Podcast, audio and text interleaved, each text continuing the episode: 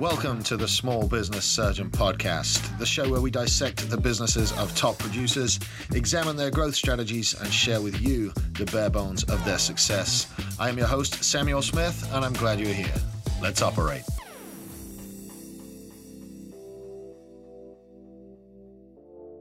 Hey guys, what's up? Welcome to this week's episode of The Small Business Surgeon. It is Friday, Friday, December 10th. Good Lord, how did we get that deep into the year? It feels like it's just flown by. Anyway, this is um, Friday Fire, episode 45. I'm your host, Sam. I am the small business surgeon. And uh, today we're going to do something a little bit uh, a little bit different. Um, before we do, I want to remind you guys of the uh, the required fee for the show. Uh, I don't charge for the show. We don't want ads on the show. None of that stuff. What I ask is that if you get any value of, out of this today, if you hear something you like that you agree with, or that makes you smile or laugh, or makes you think, or makes you annoyed even, uh, talk about it. Post it out on your social media. Do me a favor. Give us a share. Um, write a comment or two, maybe leave a review, and it's the uh, the feedback and the comments that help us grow the show. So uh, I really do appreciate you guys. Um, anyway, moving into the show, man. Um, today we're going to do something a little bit different. What we did, oh, maybe two months ago on the uh, the Small Business Surgeon Facebook page was open a, uh, a thread and ask for messages, messaging questions for uh, for podcast content. So I've got three questions here that got submitted to us, or to me, I guess. and uh, I'm going to uh, I'm going to read them out. I'm going to answer them. Now these were sent in uh, to me by Matthew, uh, Matty, Matty Matt, one of the production assistants over at Texas Media Foundry. So I've not read these. Um, I'm going to read them out on air right now, and then I am going to uh, to answer them off the cuff. Uh, so totally unscripted. All right, first question. Two years ago, I thought college was the perfect path for what I wanted to do. I got into the aerospace engineering program and I'm excelling. I'm starting to think college isn't meant for me. Hmm. Okay. On the side, I stream on Twitch. Okay. And I'm starting to gain a serious enough following to be able to support myself. If I drop out of school and pursue this full time, I'll be doing what I love, but if I stay in school, I'll have the security of a higher education. I'm worried if I stay in school, I'll miss my chance to become a full time content creator. How should I approach this to make a decision I won't regret? Oh, that's a good one. That comes from uh, that comes from Kane, who's a college student here at A and M. All right, so it just it just depends. Oh, there's a few different variables here, but really it depends on how long you've got left to finish your degree. Now, I make no bones about the fact that I think um, college is overpriced and that education, though, is and continuing education is the most important thing in the world. Um, knowledge is the one thing that can never be uh, never be taken from you. You know, it's the one asset that you can always build. And man, you see, aerospace engineering is a very, very, very intense degree program. So may it may not be for you. Um, but you know, if you've got two semesters left, I'm going to tell you stick it out. So I don't know how long you've been in college. You said two years ago you thought it was the perfect path, but if you're close to finishing, mate, I would finish it out. Honestly, I would because they can't take that degree away from you. Um, if you're not close to finishing, if you're two or three years from finishing, then then yeah, um, I'm going to base this answer on if if if you're more than a few semesters from finish. And I really, man, I really want to say that I would I would absolutely push to finish school. I would. Um, but if it's making you miserable and it's not what you're passionate about, and you have decided that after a couple of years of study, you really don't want a career in aerospace engineering, um, maybe it is okay to switch. What I would look at doing though is I don't know enough about the uh, American education system, uh, to be perfectly honest with you. But maybe you've got some college credits that would transfer to a different college and let you do some sort of different degree. And instead of an intense degree, maybe uh, maybe just take a few hours of classes each semester, and then keep uh, working on your Twitch and on your streaming and on that kind of stuff? Is there something educational that would fold in to what it is that you're trying to stream about? You know, can you go and learn graphic design? It says here, I'll miss my chance to become a full time content creator. It says that's what you're worried about. You won't ever miss a chance to become a full time content creator. Um, the content creation space in the in the internet is still relatively new. It's still, believe it or not, in its infancy. And you know, Twitch streams and YouTube channels and all that stuff is only going to grow more and more in the future as as people realize that they can make their own entertainment. I mean, just look at podcasts and how they've uh, absolutely exploded over the last 10 years. So I wouldn't worry that you'd miss your chance to become a content creator. No. Um, what I would do is I, I would probably split my time between a less intensive degree, uh, but stay in school, but maybe drop down to just a few hours of classes a semester. I think it's important that if you've got the chance to go to school and you're already in there, if you can just like grit your teeth and just keep going, uh, just do the work and get it knocked out. But if your class load is half of what it is, that means you can dedicate all of that class time that you were in class. If you're going to be honest with yourself and actually do the work, you can dedicate that class time to streaming as well. You see, so let's say you were doing 12 hours a semester, you know, drop down to six and then you've got all that extra time to uh, to start gaining support and gaining traction on your Twitch streams. Because even if right, even if you make a just ungodly amount of money streaming on Twitch, which which some of these guys do, even if you make an ungodly amount of money, you're still going to want to continue getting educated.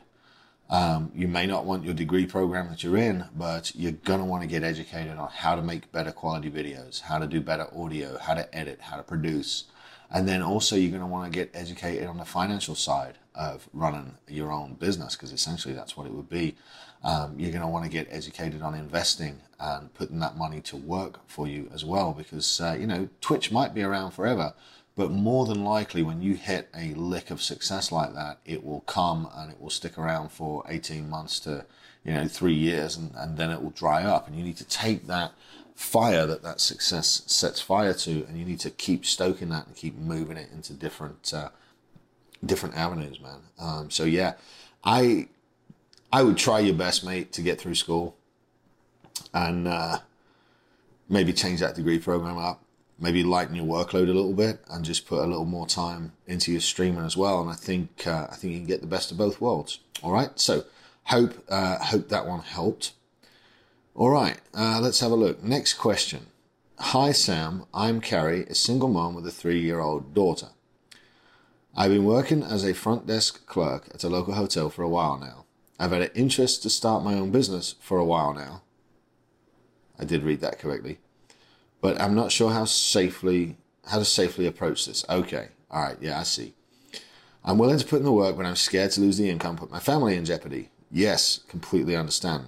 Are there any low risk ways to get started with having my own business? Yes, yes, there are. Man, um, when I first started, was having to balance a job with business.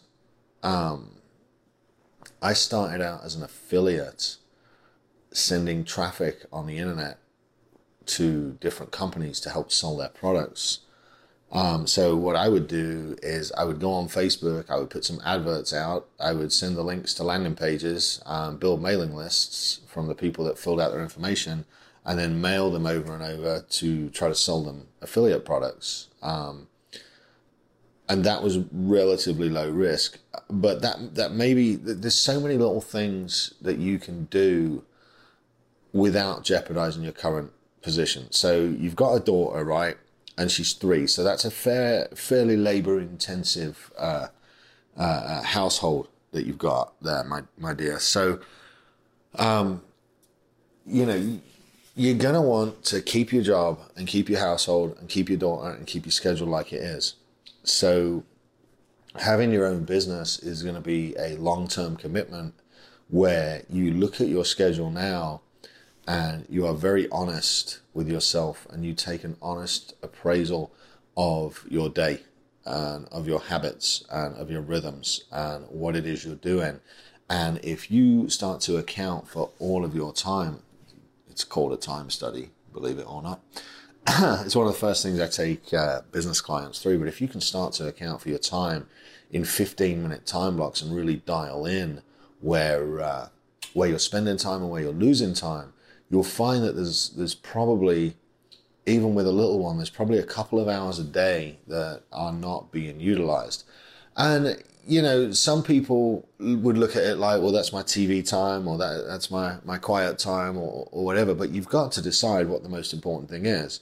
And you know, my dear, if you want to be a single mom um, and just keep being a single mom, then you you know same income and stuff. You keep doing what you're doing, but by even asking me the question, it's it's clear that you've got the drive um, to get out there and do something different, and that drive is what's going to keep you going when you're starting your two hours of work for business at nine o'clock at night after your baby's laid down and asleep in. But those are the only two hours you've got to start developing your website or start working on a product. Um, you know, realistically, just starting out, I would look at is there something that you can make and sell 10 times a day on the internet for $10 profit each time? That's a simple how do I make $100 in profit every day? So the chances are it'll be a $20 item and it'll cost you $10 to make and you make $10 profit per item. But do you buy the, manuf- the, the item from a wholesaler? Do you invent the item? Do you manufacture it? Or, you know, is it something that you make on your own? Are you crafty? Or whatever. I mean, there's just, there's so many options of what you can do here. But the, the biggest thing is really not rocking the boat on your job and making sure that you do that time study that we talked about because the most important thing in your life is your little girl and then it's got to be your job so you've got a way to support your little girl and then we need to look at side hustles. So you're trying to carve out that one to two hours a day um, that's not going to affect your job and not going to affect your daughter. You've got it's a very delicate balance starting um, a little business, and the best way to safely approach it is uh, is to spend as little money as possible whilst uh, whilst not rocking the boat at your current job, and just try to find things. I mean, like Etsy's a really great platform for selling stuff on. eBay still works. Um, Facebook Marketplace, like it's free to advertise on there.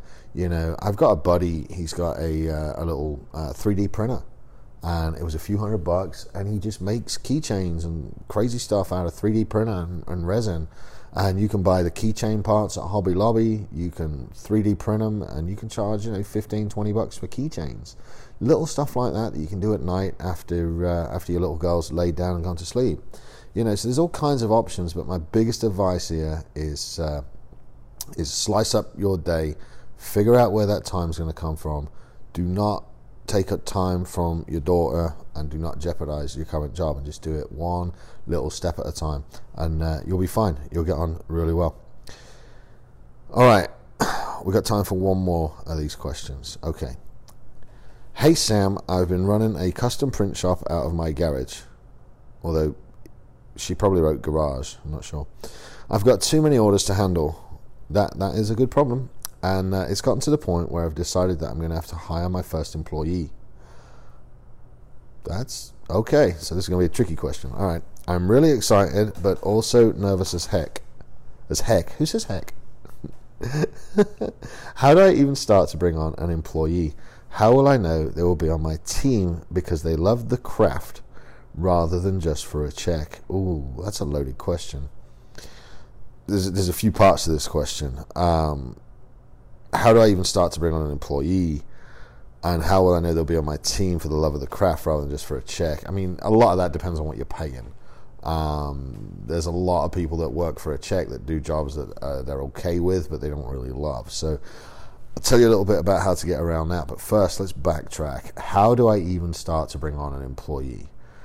Oh boy, I would imagine that being a solopreneur, you have nothing set up as far as payroll or taxes or any of that kind of stuff. I'd imagine you're just running this with your accountant. So the first thing to do uh, would be to talk to your accountant.